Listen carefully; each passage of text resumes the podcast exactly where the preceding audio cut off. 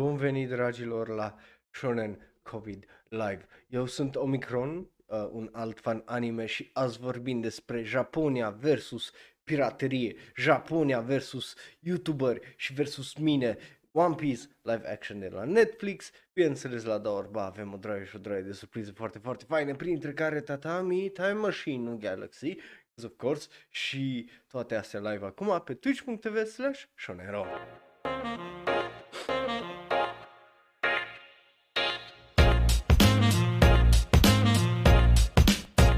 Venit, dragii mei, numele meu este Raul, un alt fan anime care, well, și bolnav, vorbește prea mult despre anime, și astăzi fix asta o să fac, pentru că eu n-am trebuie și că îmi place, plus ce pula mea să fac, adică e vineri seara, urmează weekendul, like, what the fuck am I gonna do, nothing, nu pot, so, trebuie să fac ceva. Așa că hai să vorbim despre știrile anime și manga și așa mai departe, cause of course, tu trebuie. Și of course, având în vedere că una din știri e legată direct de ceea ce fac eu, o să fie foarte fucking interesant episodul de astăzi, pentru că eu nu că n-ar trebui să urlu și să fac chestii genul, că și așa mă doare gâtul, but o să rămână de văzut, obviously. But cu asta fiind zis, dacă te uiți cumva pe YouTube, e o chestie care trebuie să ți-o zic, pentru că tot voiam să zic de ceva vreme, dar efectiv am uitat. Dacă te uiți la Shonen Ro Live, probabil ai observat că unele timestamp-uri la unele episoade mai vechi nu mai coincid. Păi ideea de probabil acolo nu mai îi ceva sau îi ceva greșit și așa mai departe. Ei bine, aia e din cauza la YouTube și copyright sistemul, despre care o să vorbim noi astăzi chiar acolo, dar am zis să vă zic că, bă, dacă vreți experiența full Shonen Ro Live și ce-a fost, de exemplu, Ora de anime trecută, nu trebuie neapărat să mă vezi live pe twitch.tv/shonro. Poți să intri pe twitch.tv/shonro și să te uiți la episoadele acolo. Pentru că știu că cei care sunteți pe serverul de Discord, o parte din voi vă uitați acolo, mai ales dacă ați ratat live-ul și nu vreți să așteptați o zi să vedeți când apare pe YouTube. Știu că unii din voi intrați acolo, vă uitați, ne arată views, dacă intrați o să vedeți fiecare câte views are. Și cum îi zice, îți recomand să faci asta dacă vrei să vezi ce ai ratat. Singura chestie e că pe Twitch obviously nu ai timestamps, deci, you know, nici nu o să poți să sar de la un subiect la altul, dar e experiența cea mai autentică dacă te uiți live sau dacă te uiți pe twitch.tv/shonro, din păcate, pentru că YouTube-ul suge o ceapă foarte, foarte mare și, you know, e just YouTube sau whatever. But, cât vorbim de YouTube, hai să trecem la prima noastră și singura noastră știre dincolo, pentru că e o chestie faină de data asta, da, e legată, după cum vedeți aici, de Evangelion 3.0 plus 1.0 sau 3.0 plus 1.1, cause, you know, Hideaki Anno. Ideea este în felul următor: avem un video extraordinar făcut așa un tribute pentru tot ce înseamnă Evangelion. Este și în pixel art, deci arată absolut fabulos de interesant, mai ales dacă îți place cum îi zice, începutul acela de industrie a jocurilor PC și așa mai departe, so, you know. Oh, thank you pentru hydrate.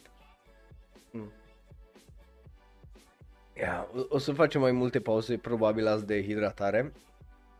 Și bineînțeles că e cu One la schis de la Hikaru Tada.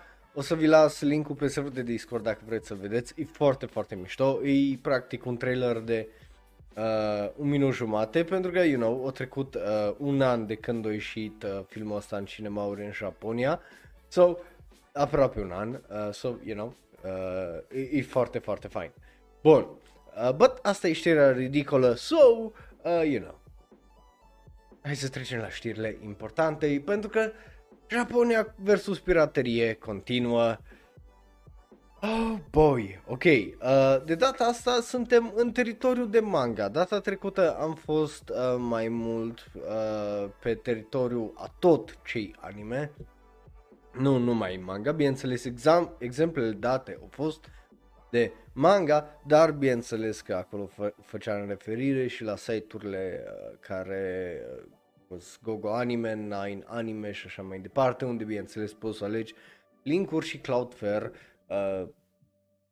face parte dintr-unul din link-urile alea, pentru că serviciile, platformele alea video îs făcute pe Cloudflare. So, astăzi vorbim doar despre un manga, pentru că cineva, mai exact un tip de 44 de ani, a primit, a fost dată în judecată pentru copyright infringement, pentru că avea un site de spoilere unde posta aproape complete manga, capitole manga fără autorizație în format de text, which is weird, like really weird. Dacă dai două una după alta așa, just, you know,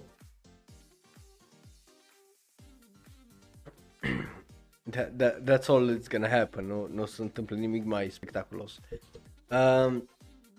Ideea este în felul următor. Tipul ăsta a fost dat în judecată legată de chestia asta, pentru că, you know, el practic nu știu cum e cuvântul, le lua, descria efectiv ce se întâmplă acolo și copia, cum îi zice, descrierea și dialogul, which is fucking weird, practic, și ei zic că din cauza asta și pentru că acele materiale au fost practic neschimbate, e bine, that's just copyright infringement, nu contează că tu ai sau nu ai pus pozele, atâta timp cât e literalmente textul punct cu punct, din punctul lor de vedere, înseamnă că correct, it broke copyright law, au încălcat legile de copyright și bineînțeles că i-a fost cerut să chidă site-ul și că bineînțeles că o curte din Tokyo a zis ar trebui să-l închizi pentru că îi copyright infringement și că trebuie să îl dai jos, but asta după ce, la fel ca data trecută, ăștia au dat în judecată Shogakukan, care e tot așa un provider de servicii pentru site-ul ăla. Deci iar o trebuie să meargă la un third party, să-l dea în judecată și după aia de acolo să iei informațiile, să meargă după omul ăsta de 44 de ani. Și, damn, e fucking wild, mai ales că, you know, am mai avut exemple anul trecut cu leak-ul Attack on Titan, cu ultimul capitol și cu tot felul de lucruri de genul.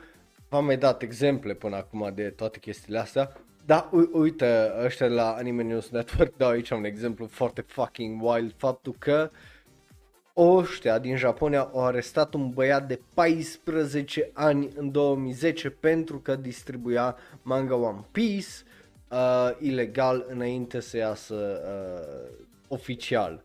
Which is... what the fuck? Și bineînțeles nu-i singura persoană care a fost arestată pentru așa ceva, bă. God fucking damn it. E fucking wild Japonia și faptul că ăștia au puterea să fac chestiile astea e supărător din punctul meu de vedere. Like, I get it, right? I get it. Copyright-ul e copyright, nu e ok să furi, nu e ok să copiezi lucrările altora, total de acord. Ca cineva care scrie povești scurte și cărți și așa mai departe, îs absolut fucking total de acord cu ideea asta. But, cu asta fiind zis, când arestezi un copil de 14 ani, mi se pare un pic fucking exagerat, unul la mână. Doi la mână, când mergi după youtuberi pentru ce fac eu, ce fac alții, mi se pare la fel de kind of fucked up. So, you know, pe cât îs de părerea că da, legea copyright trebuie să apere ăia care au copyright-ul, că trebuie să le cer lor drepturile ca să ăsta și whatever și whatever. Total de acord cu toate chestiile astea. But, mică problemă când companiile alea nu pot să ajungi la ele, pentru că, de exemplu, eu sunt un affiliate Twitch streamer care nu are nici măcar 1000 de subscriberi pe YouTube.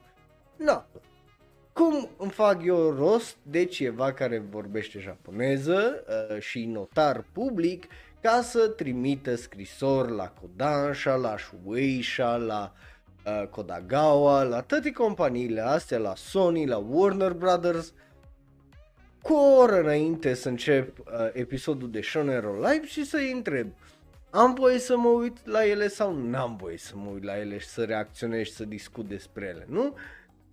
Fucking ridicol, de aia există și apărarea asta de, cum îi zice, fair use, pentru că până la urmă nu e ca și cum eu iau trailerele astea, le pun la mine pe ăsta și fac bani ele. Nu, eu discut despre ele cu voi, le analizăm, ne zicem dacă da ne plac, ba nu ne plac, ori nu ne pasă și that's it. Noi ca și cum noi facem reclamă, pentru că eu îți fac pariu că mulți dintre voi care vă uitați la Shonen Ro Live ați auzit de unele anime-uri pentru prima oară, numai când am vorbit eu despre ele sau când am uitat împreună la trailere.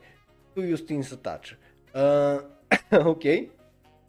So, din punctul meu de vedere, îs niște chestii care îs absolut fucking ridicole. Îs total de acord că ar trebui să meargă după unii oameni care sunt fucking scumbags, just extraordinar de scumbaggy, și că ei ar trebui să fie dați la o parte, but oamenii care nu au de ales, gen dacă n-ai bani și ești student sau elev, dacă nu îi contentul ăla available la tine în țară, pirateria e singura opțiune și sunt total de acord că ar trebui să piratezi contentul ăla. Adică e ca și cum am supăra eu că fac content în română, mi-aș pune toate videourile să fie available numai în Republica Moldova și m-ar supăra că de ce nu se uită românii la ele. Right? Just, nu, doesn't make fucking sense să mă supăr pe chestia aia. So, E fucking dubios ce face Japonia, but hai să vedem ce face Japonia mai departe, pentru că se bate și cu youtuberi, pentru că of course they do. Am uitat să schimb iară poza, aia e, și oh boy, oh boy. Ok, acum presupun că toți ați auzit de Totally Not Mark, ce-o pățit el versus Toei Animation, faptul că i-au dispărut 150 de videouri peste noapte. Multe dintre acele videouri fucking random, când aveai două videouri de același fel și unul nu era dat jos și unul era dat jos și după aia i-au dat o listă la om cu astea vrem să le dai jos și iar erau contraziceri de astea foarte fucking ridicole una cu cealaltă, știi? Just weird, fucking weird, că altfel nu am cum să o descriu.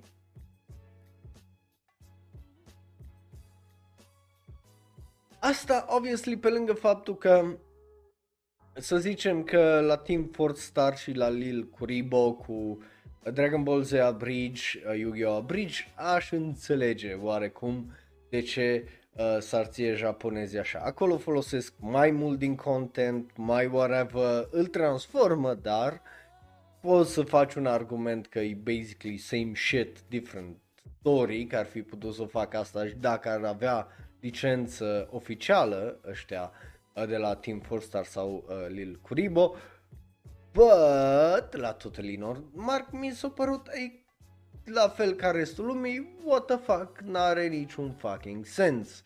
Și cred că suntem aici în total de acord, nu cred că e cineva care să fie Toei 100% a fost corect, că bine a făcut, că ce bine că i-a dat jos la asta video.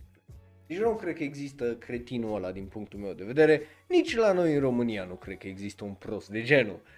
So, obviously, a fost toată drama aia, toți youtuberii o sări pe treaba aia că, right? I mean, să-ți dispară 150 de videouri, nu-i fix pula. că of course it isn't, e foarte fucking grav. Ei bine, dacă nu sunteți la zi, o postat Totally Not Mark un video unde, bineînțeles, după multă discuție cu cei de la YouTube, că s-au implicat și YouTube direct și așa mai departe, i-au dat ce altceva decât au blocat videourile în Japonia și au zis ai, fuck off.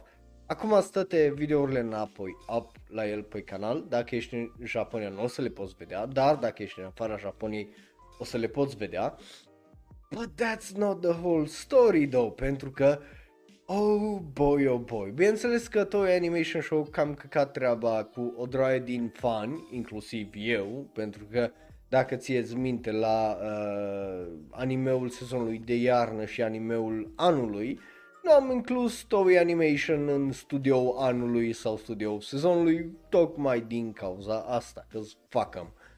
So, a fost așa un micul meu insignificant protest. So, bineînțeles că el a reușit asta, bravo lui, bravo celor de la YouTube pentru că s-au implicat în treaba asta. Obviously, de atunci YouTube a făcut alte 3 prostrii absolut fucking cretine, but whatever, și that's not all, pentru că bineînțeles că când e o pulă trebuie să fie și un pulalăudecal mai mare, pentru că there's always a bigger fish. And then came Nintendo. Oh boy, came Nintendo. Dacă n-ați fost pe serverul de Discord, am postat un link acolo unde Critical vorbea despre practic un canal de YouTube care aplauda muzică de pe muzică din jocurile Nintendo, right? Pentru că Nintendo sunt înapoiați, I mean, let's face it, sunt înapoiați și vai de pula lor, că e vorba de Nintendo Online, că e vorba de felurile în care își fac jocurile, adică dacă ați văzut ultimele jocuri Pokémon, de la Ultramun încoace, e efectiv o bătaie de joc și just efort minimal pentru, you know, profit maxim. Și nu cred că în afară de Breath of the Wild este vreun joc Nintendo din ultima vreme în care să zici nice, că nu cred că este. So, că, right, resta e Mario, Mario Party, Mario Kart, care alea-s deja just rehashes of rehash of rehash, nu-i nimica interesant acolo sau nou. So, Nintendo o dat peste 3500 de videouri jos de pe canalul ăsta pentru că, you know, ei au copyright-ul. Obviously, ei au tot dreptul. But, la fel cum au zis Critical, unul la mână, tipul nu avea cum să le facă monetizable pentru că, you know, aveau probabil copyright claim pe ele și mergeau banii la Nintendo direct.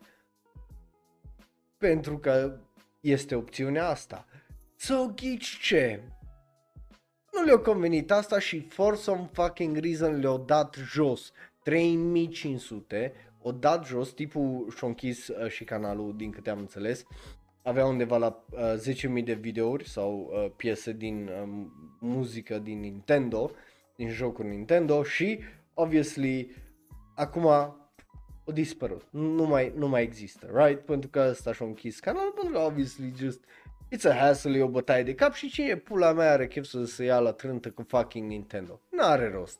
Right? Just n-are rost. So, that's fucked up. Again, total de acord. Ești în drepturile tale să le dai jos sau whatever. Dar dă-ne o alternativă. Unde să ascultăm noi piesele astea? Unde să ascultăm noi muzica asta din jocurile tale? Avem unde? Sau o strâmbească numai ăsta? Nu? Atunci pula mea, lasă-le acolo și dă-le copyright claim să faci bani tu din ele and that's it. Că Nintendo has to be a dick. That's not all.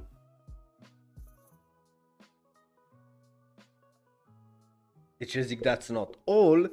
Pentru că Japonia se bate și cu mine direct. Well, kind of. Hai să vă povestesc care e faza. Și o fază extraordinar de îngrijorătoare, nu numai pentru mine, ci pentru orice creator care vorbește despre anime, consumă anime, discută anime și așa mai departe. De ce? Pentru că poi avem un YouTuber care face parodii, right? Pokémon Journey se numea seria și ești ce-au făcut tipii ăștia, pentru că, bineînțeles, Shogakukan, Shueisha Productions sau Showpro pe foarte scurt, nu s-a dus direct la YouTube, cum au făcut Nintendo, să dea jos videourile, sau Toei Animation. Nu. Ei au mers în afara YouTube-ului pentru că s-au uitat la ce-au făcut Toei, s-au uitat la ce-au făcut Nintendo și au zis, no, stai așa că-ți bag eu pule în gură, ca să fie foarte asta. Dacă vreți, tipul a făcut un video extraordinar legat de toată chestia și problema e că oricine poate să facă chestia asta, orice companie poate să-mi o facă mie, poate să-ți o facă ție, poate să o facă lui Gigac, lui oricine o folosit vreodată un singur fucking clip de anime. Ideea e în felul următor. Tipul a primit o scrisoare din Japonia, de la cei de la Showpro, legată de prin cei de la YouTube, legată de videourile lui. Cei de la YouTube nu i-au zis tare multe, că na, right? Nu i-au dat tare multe chestii, detalii. So, i-au trimis scrisoarea asta și au zis că e bine, trebuie să-ți dai aceste 89 de videouri jos sau whatever, sau să plătești 80.200 de ieni, adică undeva la aproximativ $700, you know, 660 de euro, ceva în genul. Nu sună mult, right? I mean, dacă trăiești în vest, e ok. Here's the catch though. Pentru că tipul ăsta a vorbit după aia cu aia de la YouTube, a vorbit cu Totally Not Mark, a vorbit cu mai multă lume legat de ideea asta, după ce au mers și au găsit un otar care să-i traducă și whatever. Și practic ăștia ziceau, noi le-am cerut la ăștia de la YouTube ca tu să dai jos videourile astea, dacă nu o să le dai jos, cum îi zice, o să te dăm în judecată și o să cerem mai mult, deci o să facă un dita mai lawsuit, out of it, sau tu ne dai banii și tot dăm jos videourile și îți închidem și canalul. Și ești, what? Stai, cum adică? Like, what? Ideea e, ce-au făcut ei? E ce vă explicam la faza cu sponsorul, pentru că, of course, japonezii sunt foarte gunoaie din punctul ăsta de vedere și, practic, tipii ăștia i-au cerut bani pe views, retroactiv, la cât au crezut ei 5 ieni pe view sau whatever, și au cerut banii ăia retroactiv și cu asta l-au și futut că, obviously, dacă o cere în legal, în instanță, YouTube-ul nu are ce să zică. Pentru că efectiv nu are ce să zică, că dacă intervine YouTube aici, e clar obelit pula și o să trebuiască să meargă YouTube versus ăștia la Shueisha în fucking court. Și YouTube-ul o să trebuiască să apere copyright law în fucking Japonia și YouTube-ul nu o să facă chestia asta. So, tocmai de aia tipul ăsta au zis, eu nu am ce să fac, nu am nicio altă opțiune decât închid canalul ăsta, pentru că și așa în 3 luni o să fie închis dacă nu mă bat eu cu ei în curte în Japonia, which I won't, pentru că și așa nu am eu banii de așa ceva. Și aia e. But problema rămâne, îi că el e un YouTuber mic, 22.000 de subscriberi. Eu sunt micro-YouTuber atunci, which is true. But, you know, e kind of fucked up chestia asta, e foarte fucked up din punctul meu de vedere, pentru că, like, just, why? Nu e ca și cum o dăunat sau au făcut ceva rău sau, just, why? Și nu numai aia, dar they're so, such assholes about it, pentru că, again, eu cerut o sumă destul de mică, dar și dacă o plătește suma aia, el tot pierde și își pierde canalul și videourile. Deci aia înseamnă că orice studio, whatever, pot să facă chestia asta și degeaba o scăpa Totally Not Mark inițial, că o să-și ia pe cocoșă dacă ăștia se trezesc să facă dintr-o dată asta legat de literalmente oricine și pot literalmente de oricine și ăla care o aplaudat un singur fucking meme de 15 secunde și ăla o să își ia aceeași fucking problemă din punctul meu de vedere, o să aibă aceeași problemă. Which is fucking bonkers. So, ce trebuie să întâmple? Două lucruri. Bine, unul la mână, YouTube-ul ar trebui să facă ceva legat de asta. But, doi la mână, YouTube-ul trebuie să facă ceva legat de asta, gen geoblocking. Ce e geoblocking? Adică să pot intra eu acolo fain frumos la setări la video sau la canalul meu și să zic nu arăta videourile astea în Japonia. Și după aia nimeni nu mai poate să dea copyright claim în Japonia și nimeni nu mai poate să facă nimic. Iar dacă ei vor să facă asta, atunci poți să le dai un dispute și ei o să trebuiască să se argumenteze, right? Dar e altul argumentul când, de exemplu, eu am un podcast de o oră, două, unde vorbesc despre știri anime și folosesc jumătate de minut sau un minut de content în care și așa vorbesc și îl discut și când dau în Japonia și ei mi-ar dau fucking copyright strike pentru că, you know, fuck them.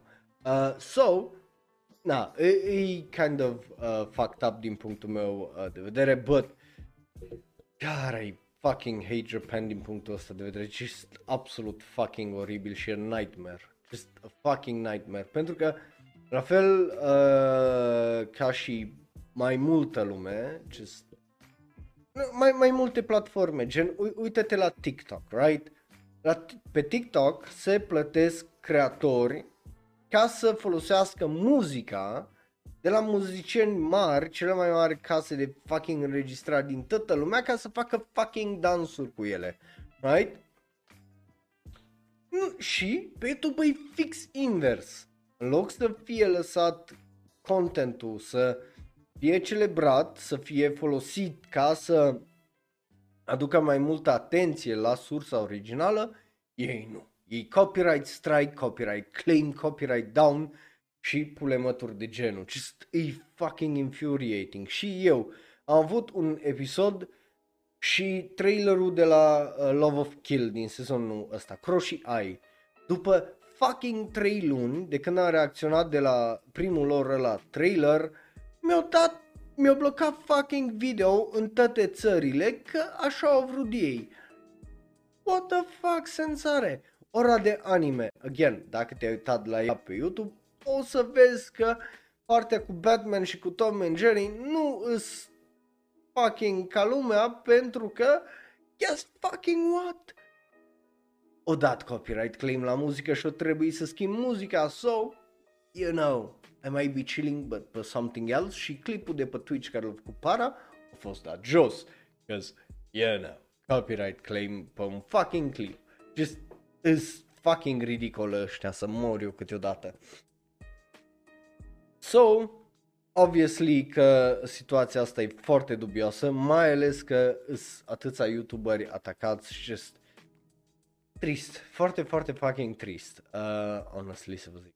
Ca cineva care vrea să facă o experiență faină, să, cum îi zice, să reacționăm împreună la trailer când vorbim despre ele și așa mai departe, e foarte fucking trist să te uiți la ce se întâmplă în Japonia și ești foarte descurajat. Știind că tot efortul care l-ai pus, așa, unde să ai o comunitate cu ce să vorbești despre anime, pe tonul care vrei tu să-l vorbești despre anime, un ton civilizat, un ton și de shitpost dacă e până acolo, toată chestia aia poate să dispară așa mâine. Eu efectiv pot să o primesc o scrisoare de cease and desist sau te dăm în judecată și o să fiu aia au fost, altele nus, bye bye, nu mai facem chestia asta veci, eu o să mă duc să fac altceva cu timpul meu liber, pentru că just așa au vrut Toei, Nintendo sau Shueisha sau whatever.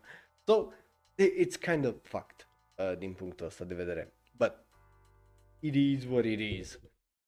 Dar vorbim de chestii care sunt, live action-ul One Piece e o chestie care într-adevăr există, că-ți convine, că nu-ți convine.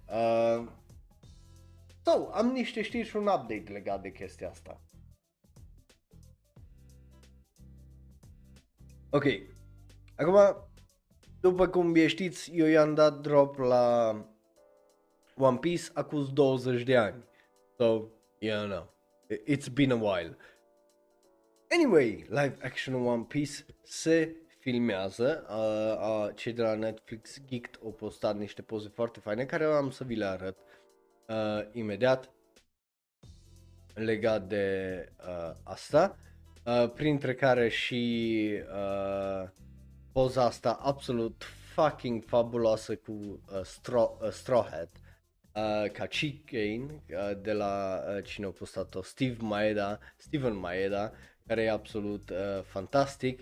Și o să vorbim și despre Matt Owens, care e unul din producătorii live action-ului acesta, pentru că, we got to, și e foarte, foarte interesant din punctul meu de vedere ce se întâmplă acolo. Matt Owens, pe lângă faptul că e kind of a producer, el e și scriitorul. El a mai scris Luke Cage și Agents of S.H.I.E.L.D., make of that what you will, a lucrat la show-urile MCU de pe Netflix și, bineînțeles că, e un tip foarte, foarte interesant din punctul meu de vedere. But, hai să ne uităm prima dată la acele poze care au ieșit. Începând cu asta, obviously, de la, cum o cheamă, Emily Rudd, care o joacă pe Nami, așa, care e just absolut fucking adorable din punctul meu de vedere, la protagoniștii noștri trei, că bineînțeles e vorba despre Inaki Godoi, care o joacă pe Monkey D. Luffy, Rorona Zoro, care e jucat de McKenyu, care îi... Bă, nu, el nu e în poza asta. Nu, el nu e în poza asta. E tipul care joacă pe Usopp, Jacob Romero Gibson, el e tipul din stânga. Tipul din dreapta e tipul care joacă pe Sanji, Taz Skyler. Asta dacă vă uitați pe YouTube sau, sau dacă vă uitați pe YouTube sau pe Twitch live, ca să știți cine-i cine. Din poza asta, aceste poze 3. So, ne uităm aici, Usopp, very skinny, Luffy iar very skinny, tipul ăsta care îl joacă pe Sanji pare extraordinar de fucking buff, Dogen, god damn, boy buff, și bineînțeles mai avem poza asta cu scaunul lui Nami. Na. Acum noi să vorbim despre One Piece 2, pentru că probabil dacă ești fan ești apoi pula mea, chiar primul reply de la tweet-ul care nu a fost de la Netflix Kicked cu alte poze, a fost o să-și bată pula la fel cum și-a bătut pula de, cum îi zice, de Cowboy Bebop. Again. Cowboy Bebop la Netflix nu e un show rău. Tu n-ai văzut o adaptare rea anime atunci. Nu te-ai uitat la Dragon Ball Evolution sau la Avatar The Last Airbender. So, you know, just saying, n-ai văzut o adaptare rea. But, ideea este în felul următor, scriitorul, cum ziceam, Matt Owens, a fost la un podcast. La ce podcast?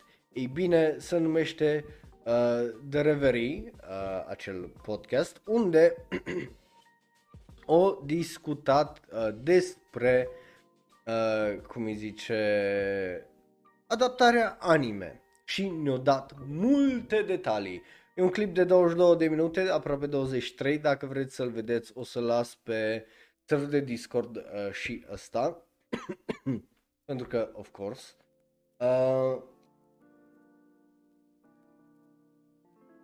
și dacă nu știți, Matt Owens, scriitorul ăsta la Netflix, a fost și la Roger's Base, canalul de YouTube, unde au vorbit despre anumite capitole, cum e capitolul 1022 din Netflix, din manga.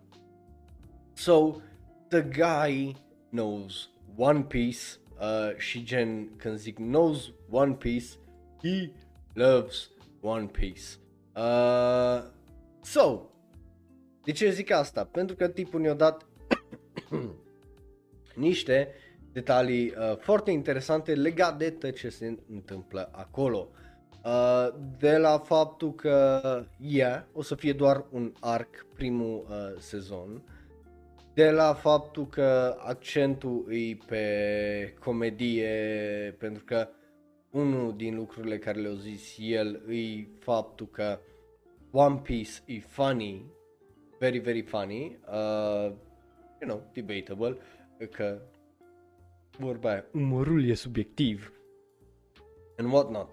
But, ideea este că tipul părea să fie foarte entuziasmat și să știe ce face.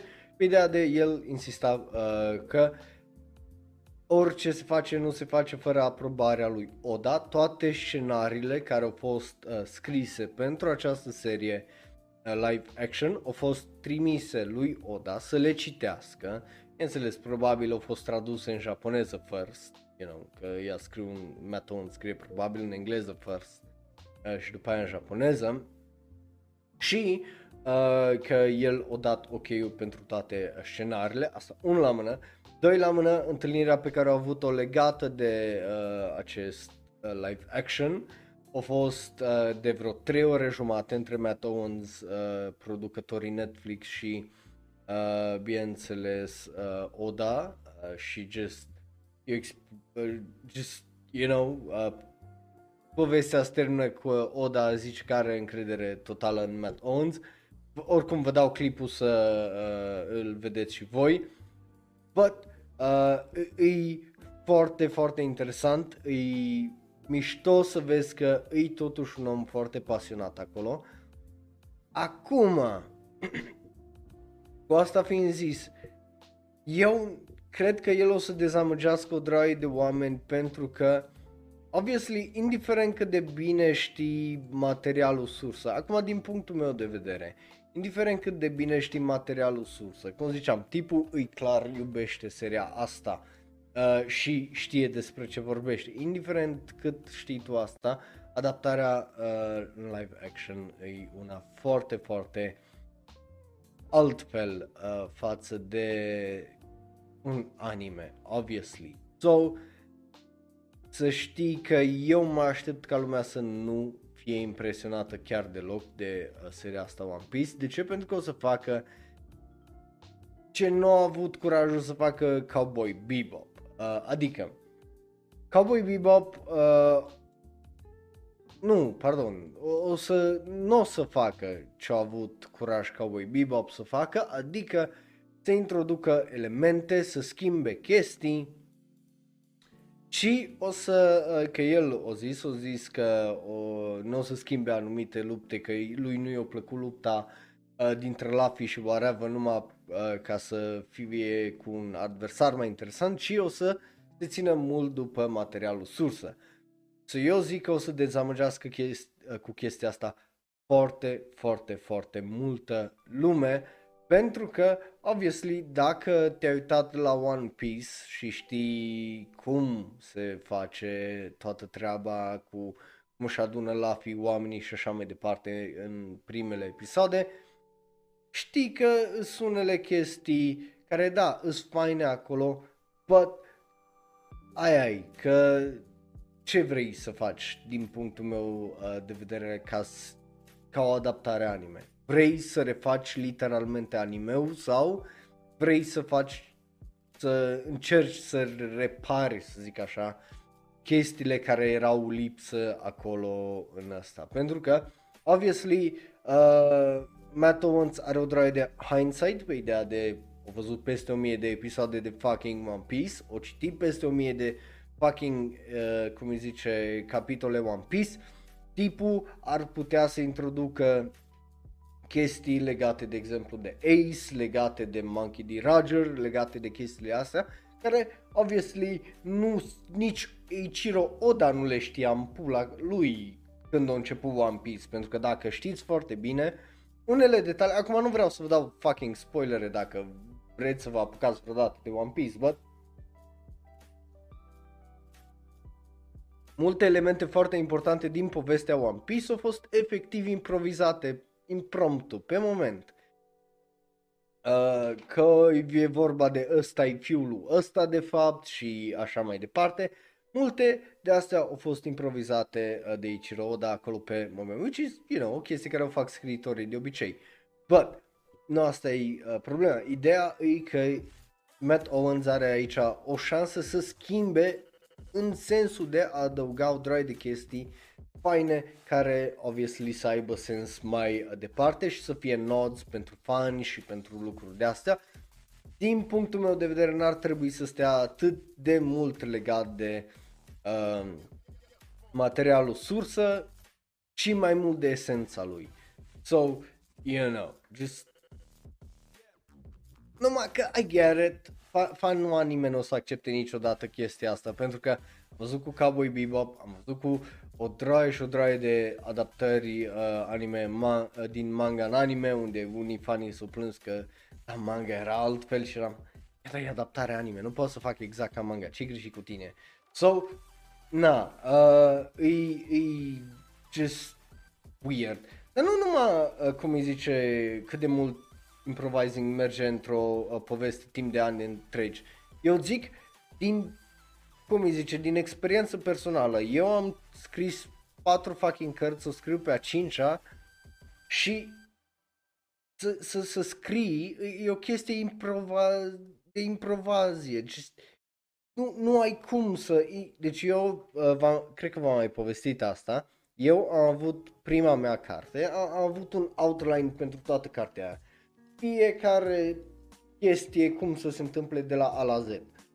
Cartea de la final nu seamănă, cartea care o am deja publicat-o și asta, nu seamănă cu pagina aia absolut de fucking loc, știi? Pentru că improvizezi și îți vin idei bune, îți vin altfel de idei, ești într-un anumit flow, altfel se schimbă. Obviously că foarte mult improvising vine în ce înseamnă a crea.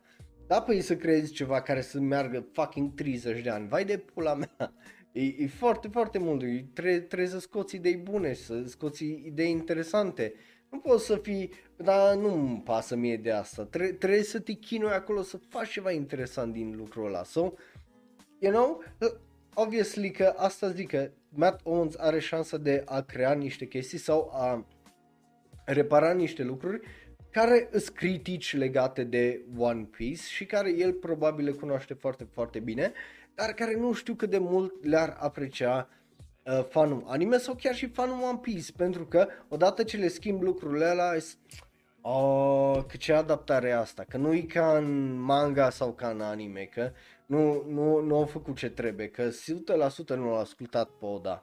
Și da, oaie, tu crezi că Oda, dacă ar putea să meargă în timp înapoi și să schimbe unele lucruri, nu le-ar schimba? Eu 100% că el regretă multe capitole din alea care le-au scris. But, ca scriitor și ca creativ nu ai timp și nu trebuie să-ți permiți să te lași să te plângi de lucrurile alea. You know, just saying.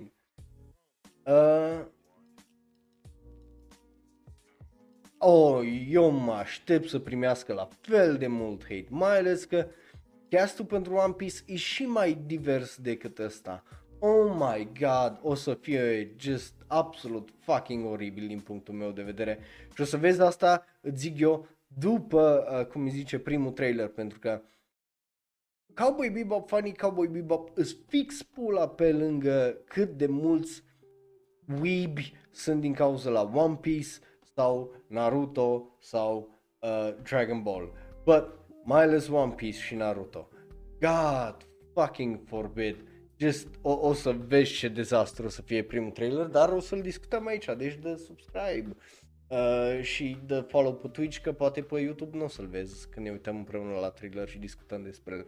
Bă, oare mă aștept să fie un dezastru. Pentru că, you know, it's just gonna be. So, cam asta e vorba despre One Piece-ul Live Action. Eu o să vă las clipul ăla de 23 de minute pe serverul de Discord dacă vreți să-l vedeți. Vă recomand să-l vedeți că tipul pare să știe despre ce vorbește și pare să iubească One Piece. Zice, are o poveste acolo unde îi povestește la Eiichiro Oda despre depresie și că l-o salva. E foarte cringe, dar e în același moment și foarte wholesome 100, so, you know. So, hai să mergem la știri manga light novel, avem doar una pentru că am numai o chestie foarte mișto. De ce vorbim despre acest manga? Probabil n-ai auzit de el, pentru că n-ai cum să auzi de el, pentru că nu a apărut încă. So, care e faza cu The World of Summoning? Well, e o chestie foarte mișto din punctul meu de vedere, pentru că e o premieră mondială. Shokansuru Sekai, se numește în japoneză, este primul manga de la Kodansha care o să primească simultaneous release. Deci o să, în mai mult de o limbă, obviously mai mult de japoneză, în engleză și franceză, o să iasă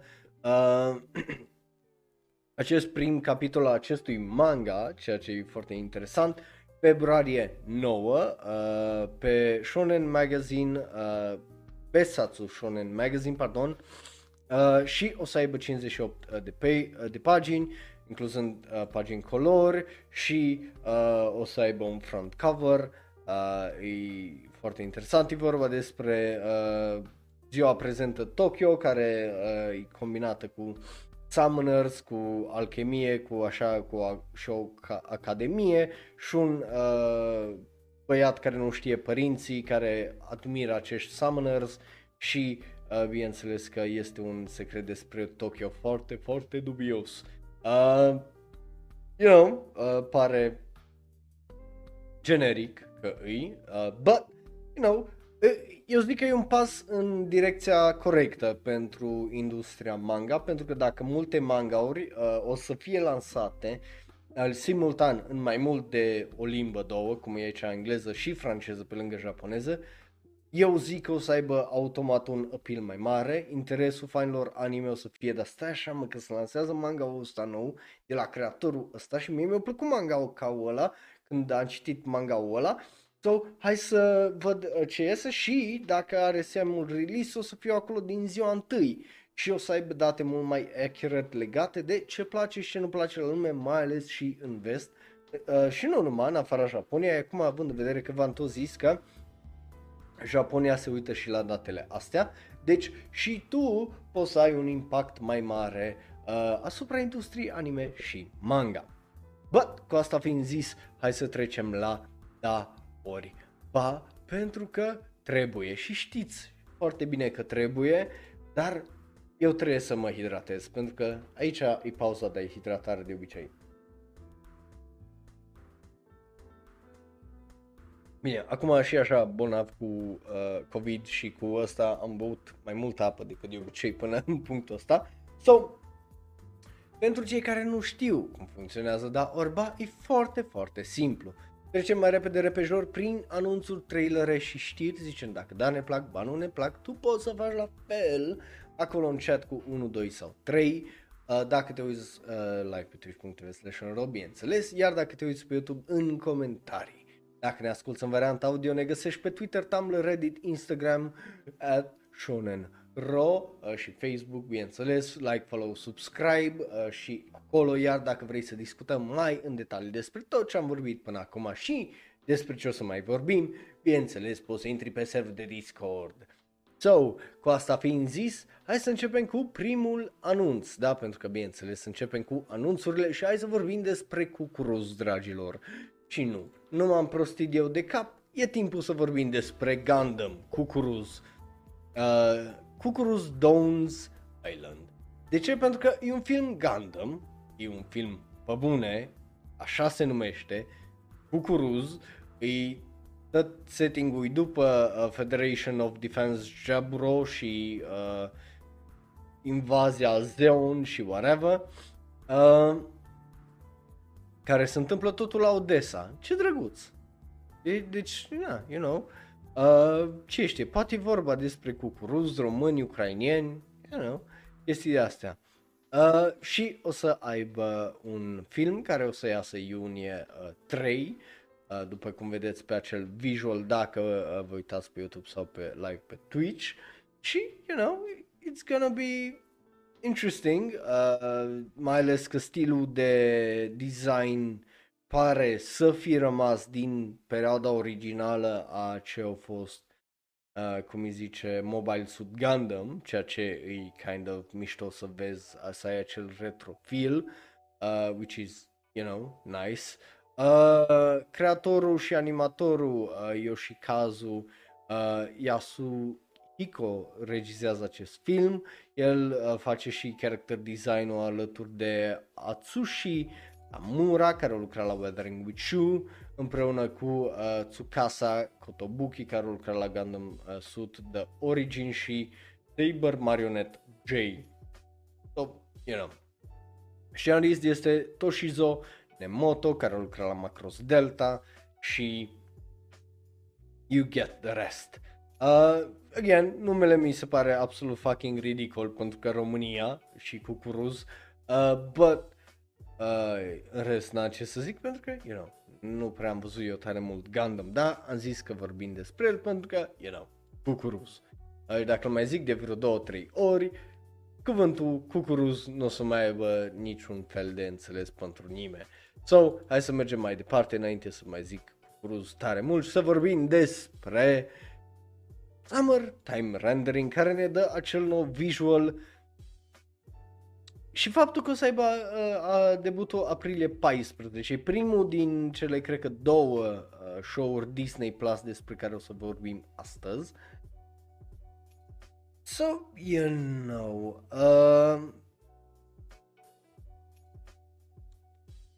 vreau să vă reamintesc, e regizat de Ayumu Watanabe, care e un regizor foarte bun. Dacă n-ați văzut Children of the Sea sau Space Brothers, you should, extraordinar. Scenaristii Hiroshi Seko, care au lucrat la Jujutsu Kaisen, Attack on Titan și Mob Psycho 100, so... Talent este din plin când e vorba de regizie și scris, but nu îmi dă pic de încredere acest nou visual pentru că mi-amintește efectiv de Other Side Picnic, care, dacă știți ceva despre anime-ul ăla, știți că ăsta no bueno și că nu a fost numai bun, a fost, you know, oribil, but, da, n-am ce să zic, e kind of fucking trist, but interesant să vedem cum o să iasă pe Disney Plus, but știind Disney, ei nu se plâng și nu fac chestii ca Netflix-ul să iasă toate deodată, so, you know, bun venit Bing, care ești for the first time in the chat, woo! Sau first time viewer, nice. Eu sper, și eu asta sper să nu fie, mai ales că ai un regizor extraordinar de capabil, un scenarist extraordinar de capabil, N-are cum, n-ar trebui să fie rău, gen, efectiv nu are de ce să fie rău, honestly, but, oh, fuck, nu știu, sincer, la cum arată ăla, nu știu la ce să mă aștept. So, hai să vorbim despre Bastard, pentru că, you know, trebuie.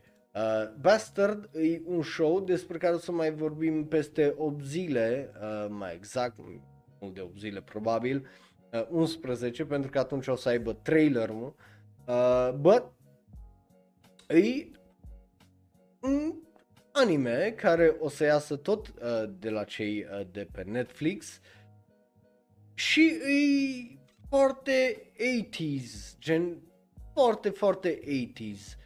Și yeah, pentru că manga-ul ăsta a fost inițial lansat în 1988 în Weekly Shonen Jump și după aia a trecut în Ultra Jump în 2001 și după aia a avut 27 de volume până în 2012 și după aia Viz Media s-a apucat să le traducă în engleză până la volumul 19 și după aia nu le mai tradus până la final că they're fucking idiots, pentru că l-au tradus numai până la volumul 19 și după aia a zis gata, îi dăm castle, like, coaie, mai e 7 volume, cât e greu, e ce pula mea. Anyway, acest manga a avut și un OVA în 92-93, deci la fel de vechi ca mine, but acum are o adaptare nouă de la Leiden Films, cu regizorul Takaharu Ozaki, care a mai lucrat la Goblin Slayer, scenarist și compozitor de serie Yusuke Kuroda, care lucra la My Hero Academia și Mobile Suit Gundam 00, designer de caractere Sayaka Ono, care lucra la Cross Ange Rondo of Angel and Dragon, oh my god ce nume a fost ăla, și compozitor de muzică Yasuharu Takanashi, care lucra la Naruto Shippuden și Fairy Tail. Again, foarte interesant că s-o gândit să facă această adaptare, vreau să vă arăt designul caracterelor mai ca lumea, pentru că acel visual nu mi se pare că le face tare treabă bună, but just, și ăsta zim de nu-i un Joestar mai degrabă decât altceva, zi de ăsta nu-i fucking Jonathan or something, god fucking damn it. Bă, yeah. Așa. Acum nu știu dacă... Că ăsta, în teorie, are și 2 de semnul exclamării, dar nu, la cum e starea gâtului meu, am zis că nu urlu, că I don't wanna. But zi de ăsta nu-i fucking Jonathan, așa. Oh my god, e corect. E Jonathan, o făcut sex cu guts și și chestia asta. Gen... Holy fuck, you're absolutely right. Oh my god, how did I not see that? Oh my fucking lord. Damn, boy. So, you know, ideea e că... Na, stai așa. Știi cum îl cheamă pe tip? Pe tip îl cheamă Gara. Și e jucat de Hiroki Yasumoto. Hai să vedem pe cine e mai jucat ăsta. Să vedem, să-i dau Jojo. Știi pe cine l-a mai jucat ăsta? L-a jucat pe Ringo Road Again în JoJo's Bizarre Adventure All-Star Battle și Eyes of Heaven într-un joc video. So, you know, să zicem că și vocea lui a fost în JoJo's până la urmă. So, you know, să zicem că are sens designul de caracter cu actorul care l-a ales și așa mai departe. Ce interesant e... tipul care vi l-am arătat mai înainte îl cheamă Dark Schneider în pula calului și o să fie jucat de Kisho Taniyama, hai să vedem, ăsta a jucat în ceva Jojo, da, și ăsta a fost Yuya Fungami în Diamond is Unbreakable, so, you know, avem ceva crossover I guess cu Jojo's aici. Anyway, pare ok, o să avem un trailer, cum ziceam, peste o săptămână, sau o să vorbim despre trailerul ăla atunci, but na.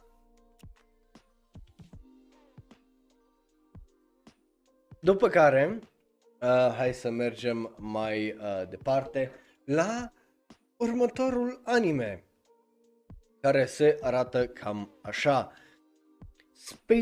Star Blazer, Space Battleship Yamamoto, ei bine, are un tagline pentru Yamato Yotowa ni Rebel 3199, care îi următorul proiect din proiectul de remakes, care are tagline-ul de Change the Future, the Enemy is...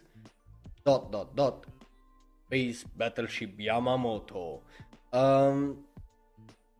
E interesantă ideea, e aparent un sequel la Uchu Senkan Yamamoto 2205, care cred că, da, The New Voyage partea a doua, care a ieșit săptămâna trecută în Japonia și asta ar trebui să fie cică continuarea.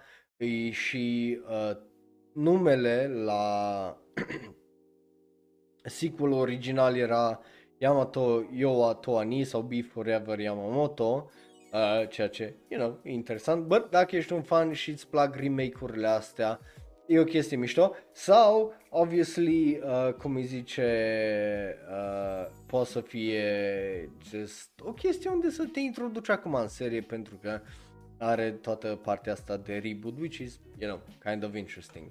După care hai să mergem să vorbim despre cele 2, 4, 6, 7 trailere care le avem astăzi, pentru că, you know, we have the trailers, ladies and gentlemen, we do have them trailers. Și primul e de 1 minut jumate și e pentru acest anime și ești Raul, what the fuck, la ce ne uităm? Se numește Reiwa no Digi Karat Mini, e un anime, ne dă un teaser cu theme song-ul și faptul că o să iasă când? În toamnă! You know, e bazat aparent pe o droaie de firme, aparent, which is weird. O mai avut anime, aparent, Leiden Films, studioul care se ocupă de el. So, you know, e vorba despre caractere care sunt mascote, which is weird, but, you know, who knows, și stai așa, pentru că that's not cringe destul, is alien hybrid cat girls, anumite digi-care, care vor să devină superstars și să lucreze într-un magazin de anime numit Gamers. So, you know, cringe. Ăsta a avut aparent 16 episoade în 1999. So, you know, când a ieșit fucking One Piece, atunci a ieșit și ăsta. So, hai să vedem trailerul pentru el. Cause, of course, că are un trailer, cum ziceam, de 1 minut jumate, la care trebuie să ne uităm împreună. Să vedem, e bun, nu-i bun, ce-i el.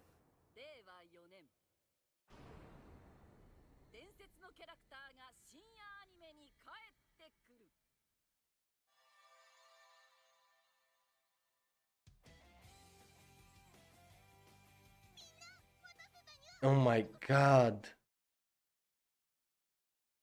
Good question, what the fuck is even anime? Apparently lollies.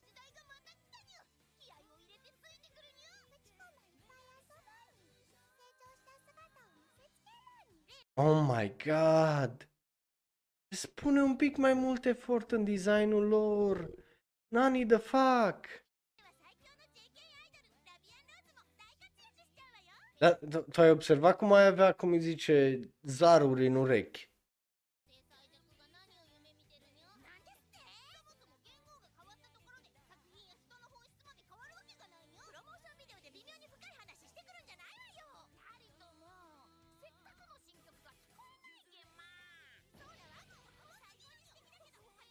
Ia, e prea multe voci dintr-o dată, serios, mă dor urechile.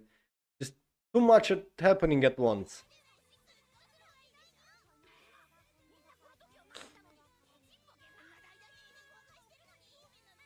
Da, e foarte 2000s.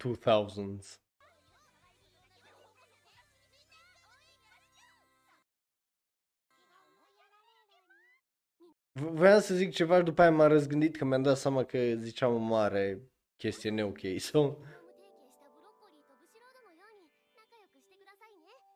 Cheamă fucking broccoli pe asta.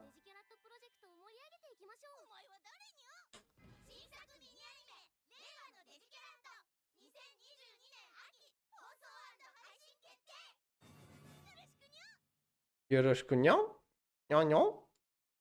Well, ăla a fost trailerul. So, you know ce înseamnă aia. Hai să vă dau să votați. Sunt curios de părerile voastre educate după acel trailer. Pentru că părerea mea e what the fuck. Adică animația e ok, e corect. A fost cel mai trailer, foarte fucking sigur paradigm și eu de asta. But, you know, din păcate eu nu sunt genul care să fiu tare mult pe moe și pe cutesy shit, în sensul de îmi place, dar în moderație, și de multe ori animeurile de genul sunt mai mult ca un diabet decât ca o, cum îi zice, o înghețată rece, dar totuși dulce și care să te satisfacă. Animeurile astea de multe ori just fucking diabet și nimic bun, știi? So, din partea mea are un ori pe ideea de ia animația a fost ok, but trailerul ăla a fost un fucking dezastru pentru că nu a făcut nimic, a just fost random bullshit go și atât. So, din punctul meu de vedere, just un trailer trebuie să facă mai mult de atât. După care hai să vorbim despre cine altcineva decât Goro. Și nu orice Goro, ci... hopa, nu, că avem un trailer first, stai așa, că avem un trailer first. Acest Goro, da, Goro Taniguchi, care ne dă Estab Live. Ne dă și un teaser, am avut un teaser, avem un trailer acum. Ei, da, de la omul ăla care ne-a dat genialul Code Geass primul sezon, Planets și mizeria de Back Arrow. So, you know. De ce? Pentru că, you know, noi am mai vorbit despre anime-ul ăsta, 100% îți amintești de el deja, că probabil ai mai văzut acel visual. Eu mi-am amintit numai de acel visual și am, măi, ăla. Și, e bine, avem un nou trailer de 30 de secunde de data asta. Să vedem dacă o să fie mai interesant sau nu. But again, având în vedere că e despre, you know, o distopie unde sunt o fel de proiecte de renovare spirituale a Tokyo și fiecare are populația lui genetic modificată, care e guvernată de AI.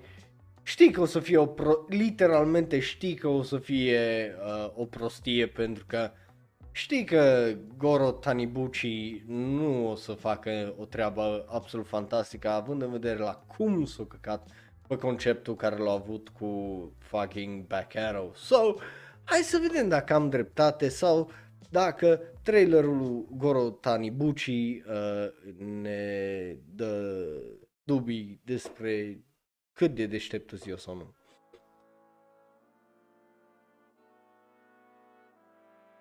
Oh my god, e 3D. Ia nu.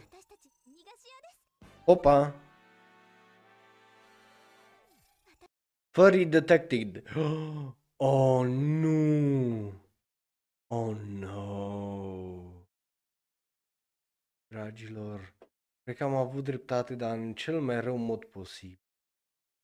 Oh nu. Oh nu. Încearcă să refacă un fel de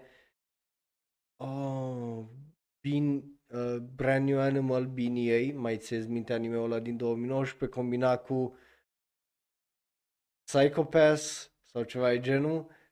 Oh, oh god, oh no.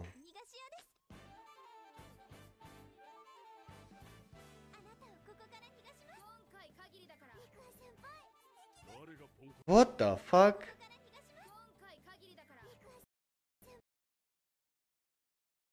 Oh my god. Oh my god.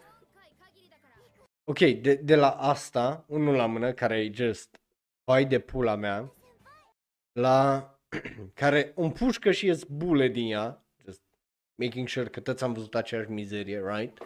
La whatever that was, la asta. Oh my god. Are două katane. Of course că are două fucking katane. Că asta e definiția de cool a lui Goro Taniguchi în pula mea în 2022. Ai de pula mea.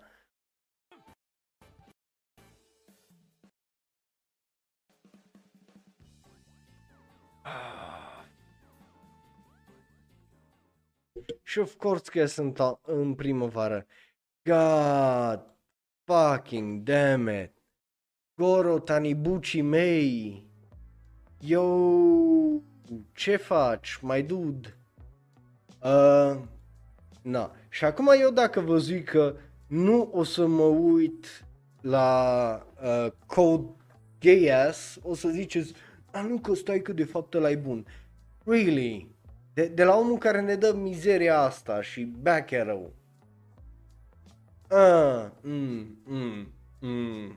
Na. Cred că sunt de acord cu voi, un mare ba, unul la mână, but dacă îi să mă uit la el, știți că o să mă uit pe cel mai ironic sistem, la fel cum am făcut cu Tesla Note, la fel cum am fost cu GB8, la fel cu ăsta, știți foarte bine că dacă ăsta e de văzut, e de văzut cât de rău poate să fie, știi, gen, how low can you go, just how low can you go, pentru că dacă e la fel de cretin, și de just annoyingly bad, nu o să mă uit la el, pentru că o să fie un grind în pula mea de neuronii mei, o să-i fac așa cu ei, so, nu o să fac aia, dar dacă o să fie bad fun, unde pot să fiu that's stupid, atunci probabil o să mă uit la el. But, you know, nu uitați, apropo, dacă sunteți aici live în chat, avem emoji-uri gratis, mă. Avem 5 emoji-uri gratis acolo care puteți să le folosiți și voi. Așa. So, hai să vorbim despre Shuto, pentru că avem Shuto. Shuto e un remake, reboot, de fapt, Go to the Future. Se numește Shuto și avem un fucking trailer pentru Shuto. Care, you know, n-am mai avut noi un anime cu sport bun, well, din sezonul ăsta, din fericire, but și în sezonul ăsta e în minoritate la bun și de atunci n-am mai avut de la ala cu Kaba din unul bun, so, you know. Cei de la Boa Sorte Management și Crunchyroll se ocupă de anime-ul ăsta. No, it's gonna be fucking great.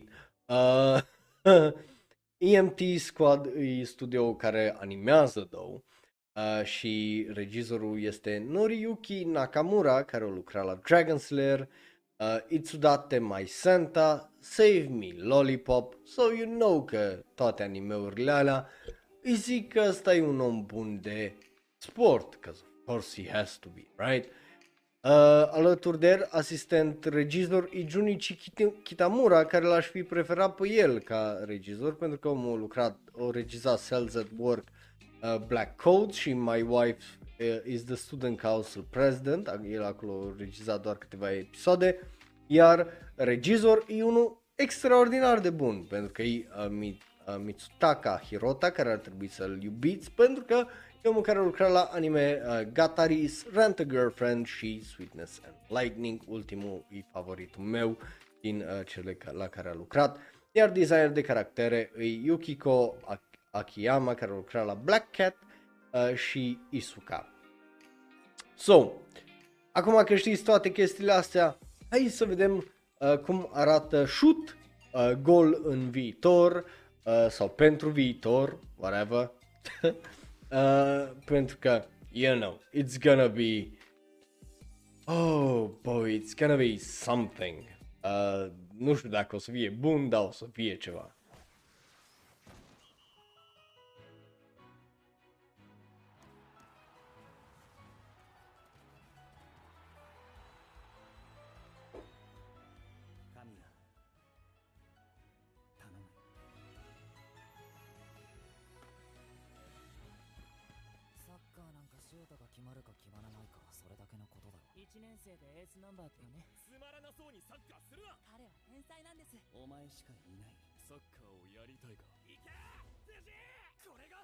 Ok, gen, literalmente zici că e o fucking copie la Captain Tsubasa. Adică tot ce lipsește e ca tipul ăsta să aibă părul așa pe spate, ca un saiyan, dar în rest e literally the same fucking shit.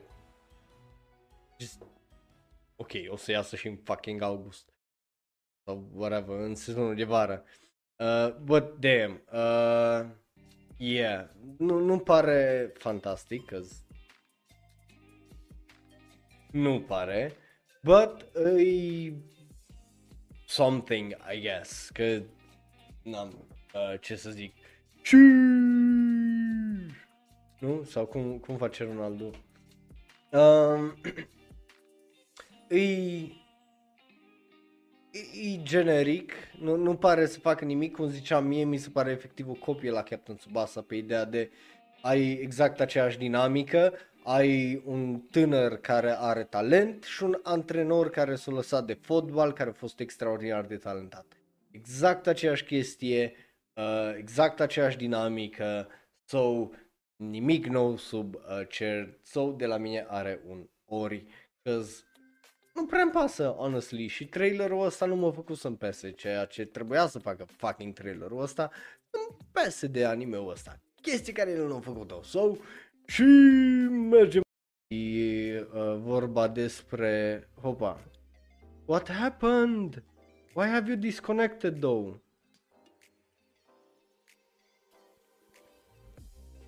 What happened? Oh, ok, bun, ok.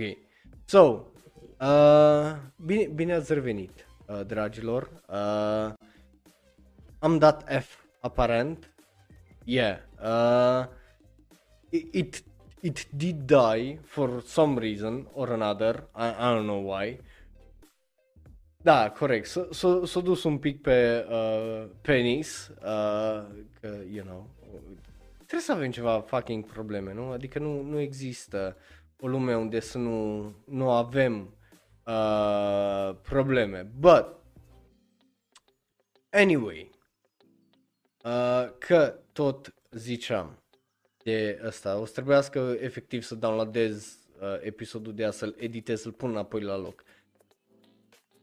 Suntem ok acum, nu știu ce-a pățit OBS-ul de-a murit acolo, dar aia e.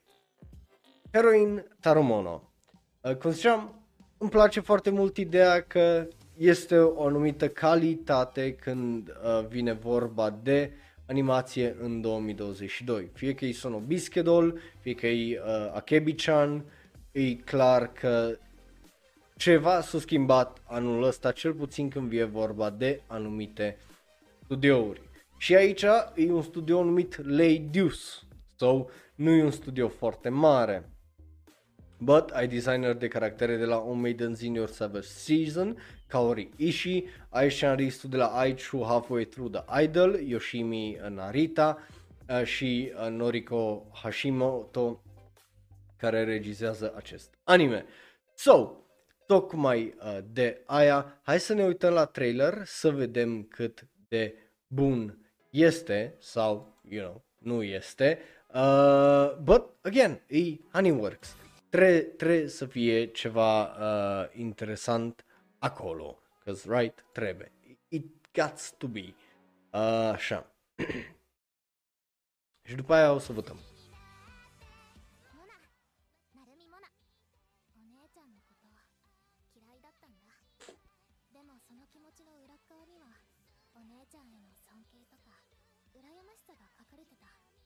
みさん、お久しぶりです。今度ドラマ出るんですよね。緊張するよ。でも楽しみ。Iar animația e fucking splendidă. Și e animație splendidă pentru să nu uităm despre ce e anime-ul ăsta, right? Pentru că nu e un anime despre ceva excepțional de complex or whatever, right? E un anime foarte simplu despre o tipă care devine managerița a acestor doi idols și she has to figure shit out, right? So, despre asta e anime-ul. Deci, din punctul meu de vedere, are un mare, dar numai din simplu fapt, din efectiv, din pur și simplu fapt că arată absolut fucking excepțională animația. Just faptul că reușesc ăștia pentru niște anime-uri slice of life, că astea sunt slice of life cu un anumit twist, cu un Pepsi twist, e ceva absolut fenomenal, mai ales la un studio despre care n-am auzit nimeni nimic.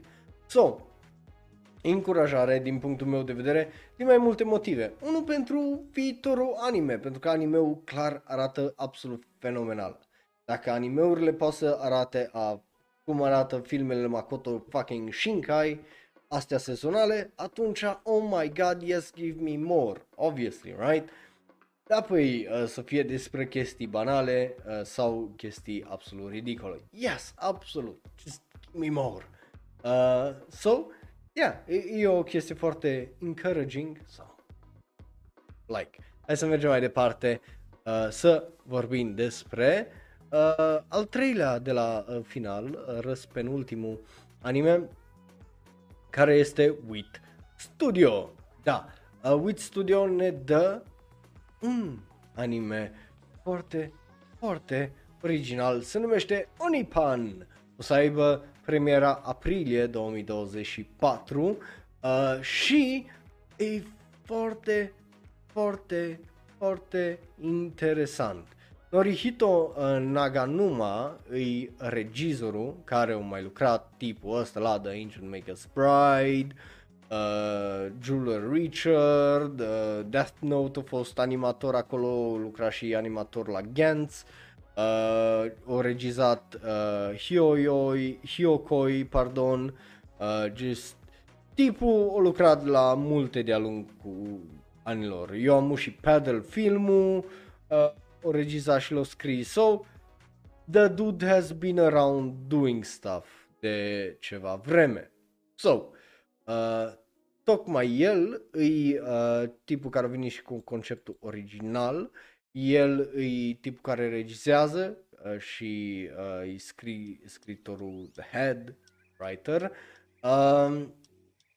Ceea ce e foarte, foarte interesant să vezi un om care face atâtea. Alături de el, though, este regizor Masahiko Ota, care a mai lucrat la Yuri, așa.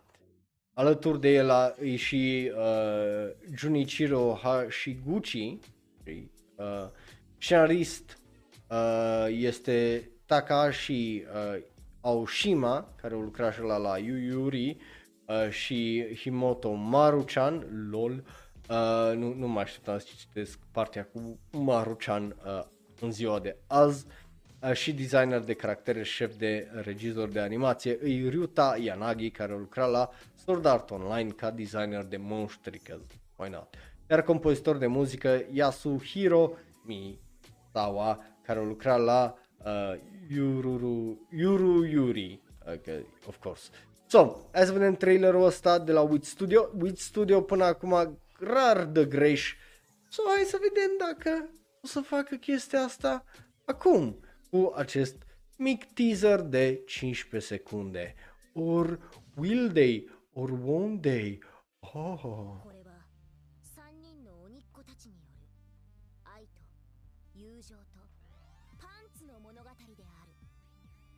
Deci e povestea lor despre Pantsu! Chiloți. Și, you know, nu numai. fans, în general. So, e ridicol, e interesant să vezi Wit Studio încercând o comedie ala Kobayashi's Dragon Maid, aia voiam să zic, dar atât nu ieșea ala. Și să vorbim de ieșit, trebuie să iasă și polul să votați. So, din punctul meu de vedere, interesant. Caracter design adorabil, premiza extraordinar de fucking ridicolă, pentru că e vorba despre tipe drăguțe făcând chestii dubioase, în cazul ăsta pantaloni sau mai exact boxeri, ceea ce, you know, it is something. So sure, why not, fuck it, de la mine are un da, pentru că măcar nu-i fucking golf, măcar nu-i birdie wing, știi? Măcar nu-i birdie wing, so fuck it. Bun, cu asta fiind zis, hai să mergem mai departe la penultima știre, care e vorba despre nimeni altcineva decât Kingdom. Da, al 4-lea sezon de Kingdom vine, că-ți vine să crezi, că nu-ți vine să crezi, Kingdom continuă. Punchline? N-am auzit mai acum de punchline sau dacă am vorbit despre el, just am sărit peste, da, nu mai mi-am amintesc de el, so, you know, please, punchline. But, cu asta fiind zis, Kingdom, sezonul 4, după cum știți, sezonul 3 a fost plin de probleme de producție din cauza la COVID, because, you know, it was, so, na, it is what it is. But sezonul, e clar că tipii au intrat într-un ritm și au zis, well, hai să continuăm pentru că avem staff-ul, avem ăsta și așa știm că mai facem un sezon, so let's fucking do it.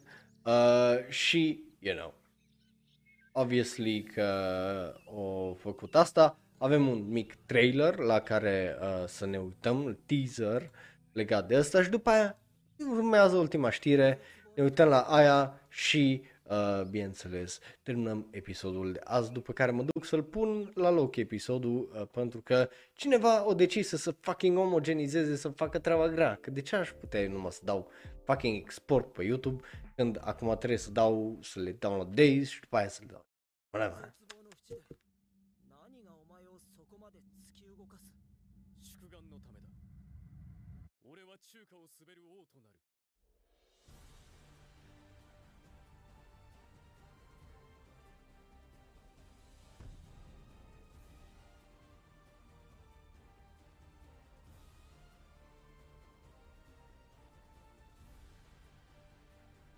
Again, mi se pare atât de fucking straniu, că știu cât de iubit e manga-ul și știu că nimeni nu vorbește despre anime cum vorbesc fanii Vinland Saga despre adaptarea anime sau, you know.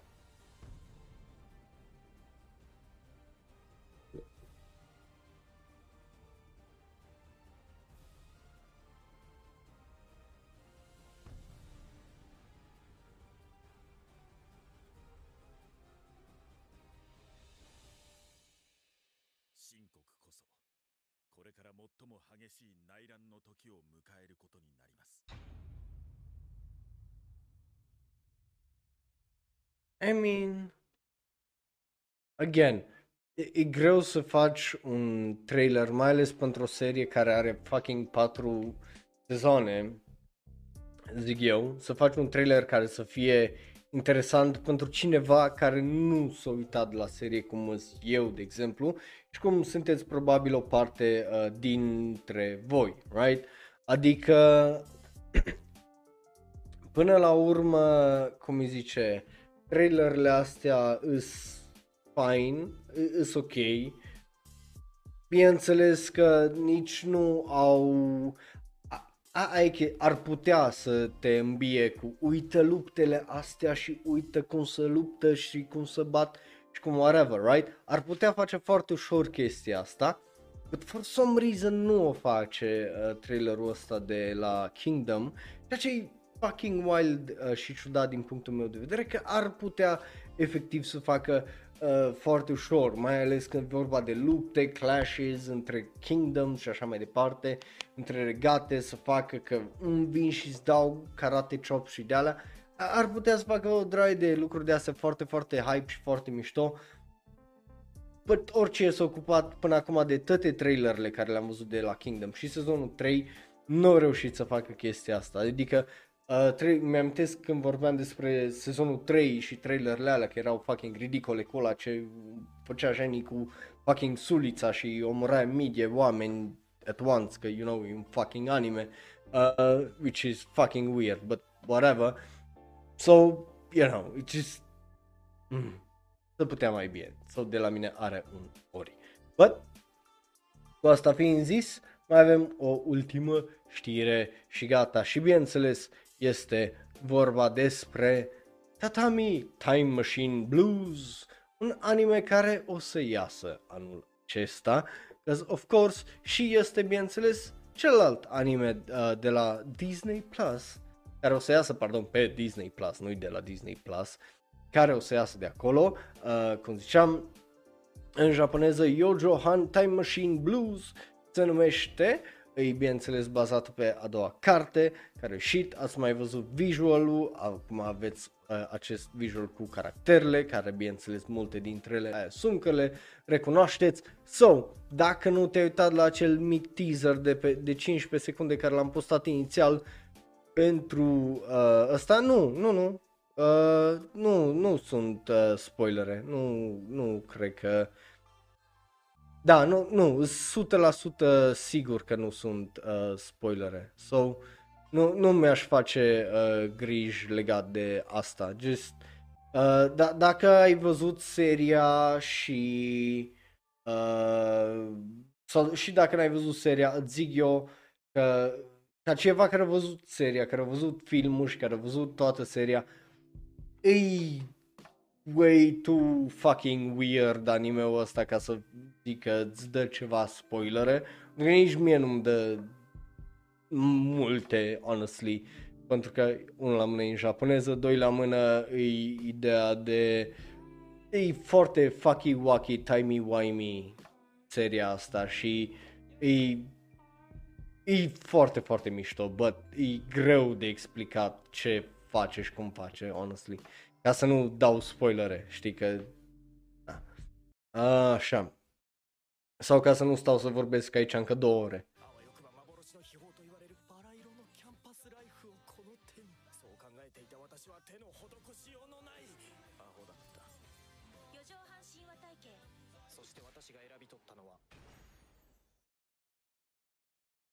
Pe scurt, dacă vrei să știi, e despre un student care se gândește că, vai, cum o să schimbe viața lui la facultate. Și viața lui nu avea idee cum o să se schimbe la facultate, pentru că, boy, oh boy, did fucking change în cele mai, cum îi zice, surprinzătoare moduri, să zic așa. So, you know, e foarte, foarte bun. Dacă nu ai văzut filmul original și seria originală, te încurajez foarte mult să le vezi, pentru că e o experiență altfel, e o experiență diferită față de orice îi anime în ziua de astăzi, but god damn it, e foarte, foarte, foarte, foarte bun. N-am ce să zic mai mult de atât, pentru că, you know, efectiv trebuie să-l vezi. Asta e unul din anime-urile alea care rar se, cum îi zice, se recomandă, pentru că trebuie să iubești un anumit gen de anime. Trebuie să iubești și să ai anumite afinități ca să te uiți la anime-ul ăsta. Deci dacă, să zicem, top 5-ul tău de anime îi Naruto, Tokyo Ghoul, Tokyo Revengers, Boruto și I don't know, Demon Slayer or whatever, nu ți-aș recomanda Tatami Galaxy și toată seria aia cu Nightingale și whatever, pentru că just that's nu-i pentru tine, știi? E foarte, foarte inteligent anime-ul ăsta și cartea, e foarte literatură, literalmente e foarte mult literatură ăsta, so, you know, e spicy meatballs, e, just, e ceva care greu, efectiv, e să-ți explic, pentru că de la fizică cuantică la metafizică, la referințe literare, la tot ceea ce face, atât de fucking întortocheat și deștept încât te lasă la final cu what the fuck was that? So, you know, dar dacă nu l-ai văzut, ți-l recomand, o să-l iubești, e foarte, foarte bun dacă îți plac chestiile alea la care să stai, să rumegi, să le gândești, le revizitezi, să le revezi și așa mai departe, să fii, dar ce-a însemnat aia, dar ce e aia și așa, o să-ți placă tare, tare mult. But, cu asta fiind zis, astea au fost, altele nus, eu sunt Raul, așa bolnav cum sunt, bine, cu boosterele și cu asta chiar mai mult se simte ca o răceală decât altceva, dar asta numai dacă ești vaccinat cu toate 3 dozele, că dacă ești ne sau asta probabil pentru ea ar fi mai rău. So, cu asta fiind zis, vă mulțumesc tare mult că v-ați uitat live pe twitch.tv/shonenro, că ați interacționat, că ați votat față de data trecută la ultimul Shonenro Live, sunt mult mai activi acum și bineînțeles că ne vedem data viitoare, tot luni, tot la Shonenro Live, unde discutăm despre restul de anunțuri, printre care Nier Automata, care primește un anime, dar n-am vorbit despre ăla pentru că voiam să aflu, să vedem dacă o să știm staff, dacă o să știm ce regizează, care e studio și whatever, nu numai că o să aibă anime. Yeah, dar eu vreau să vă dau mai mult de atât, așa, no homo. But, cu asta fiind zis, ne vedem data viitoare. Numele meu a fost Raul, eu sunt un alt fan anime care vorbește prea mult despre anime. Pa și pa, iar dacă te uiți pe YouTube, da click pe unul din cele două videouri de pe ecran, unul special și specific